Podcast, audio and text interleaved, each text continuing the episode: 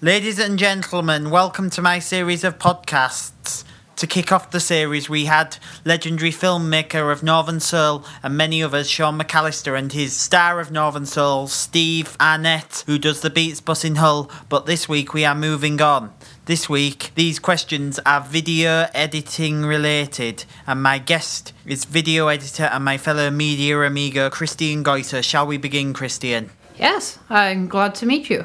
As a video editor, whose work do you admire and what do you like to watch in your own time?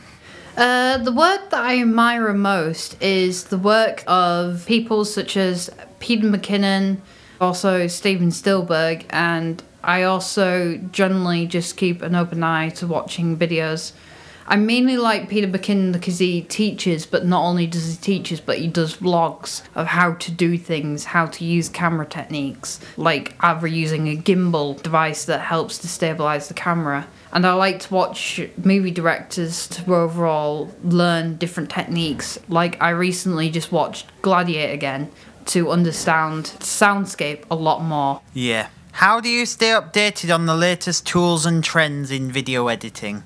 I mostly learn from just seeing it, so I don't really go on articles or anything, but I mostly use YouTube. YouTube is practically where I live for this kind of content. There's many different things I watch in variety too, not just generally the video stuff. Do you have any video editing side projects you like to mention that you are working on at this moment or this time? Uh, not really at the moment, no. I'm working on an interactive project at the moment, so I'm not really considering video, but where video would kind of be involved is animation for this. So it'll be most likely things interacting with animation. This one's not on the list, but it's very different today. What is your favourite Adobe software to use for video editing? Uh, that's probably the easiest question. Uh, Premiere Pro, just hands down Premiere Pro. It's simple to use. It's it gets the job done. If I had a preference of what software I would generally use, would be DaVinci Resolve, and it's a bit more complex in certain things, such as with the color grading. But you get a lot more out of the video footage because you can color grade from it a lot more efficiently. I feel. Describe a time you encountered a technical challenge in your career. How did you overcome it?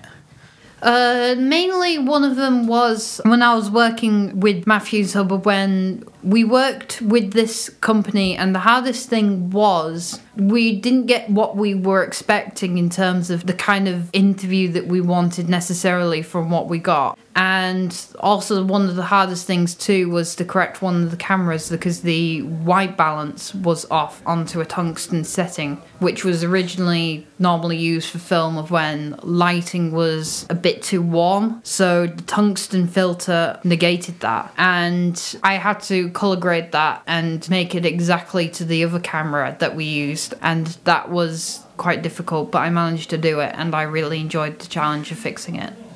How long on average does it take you to create a Premiere Pro finished video? I would roughly say it would take me consecutively five days on a slot. The first day I would probably do is I would organize what I have in video footage then I would start dissecting the interview down. Then I'll decide on editing slightly the audio as a rough kind of guideline of what I'd do. Then I'd start thinking, well, right, where are the bits of where I want to cut in to keep it interesting? The last question is what current projects are you working on? The current project I'm working on at the moment at college is Sanctuary. I'm looking at people's sanctuary of how they keep themselves in a sustained peace and harmony. I'm using my sister to show how she finds Sanctuary as a busy social worker in terms of her life and generally coping with stress.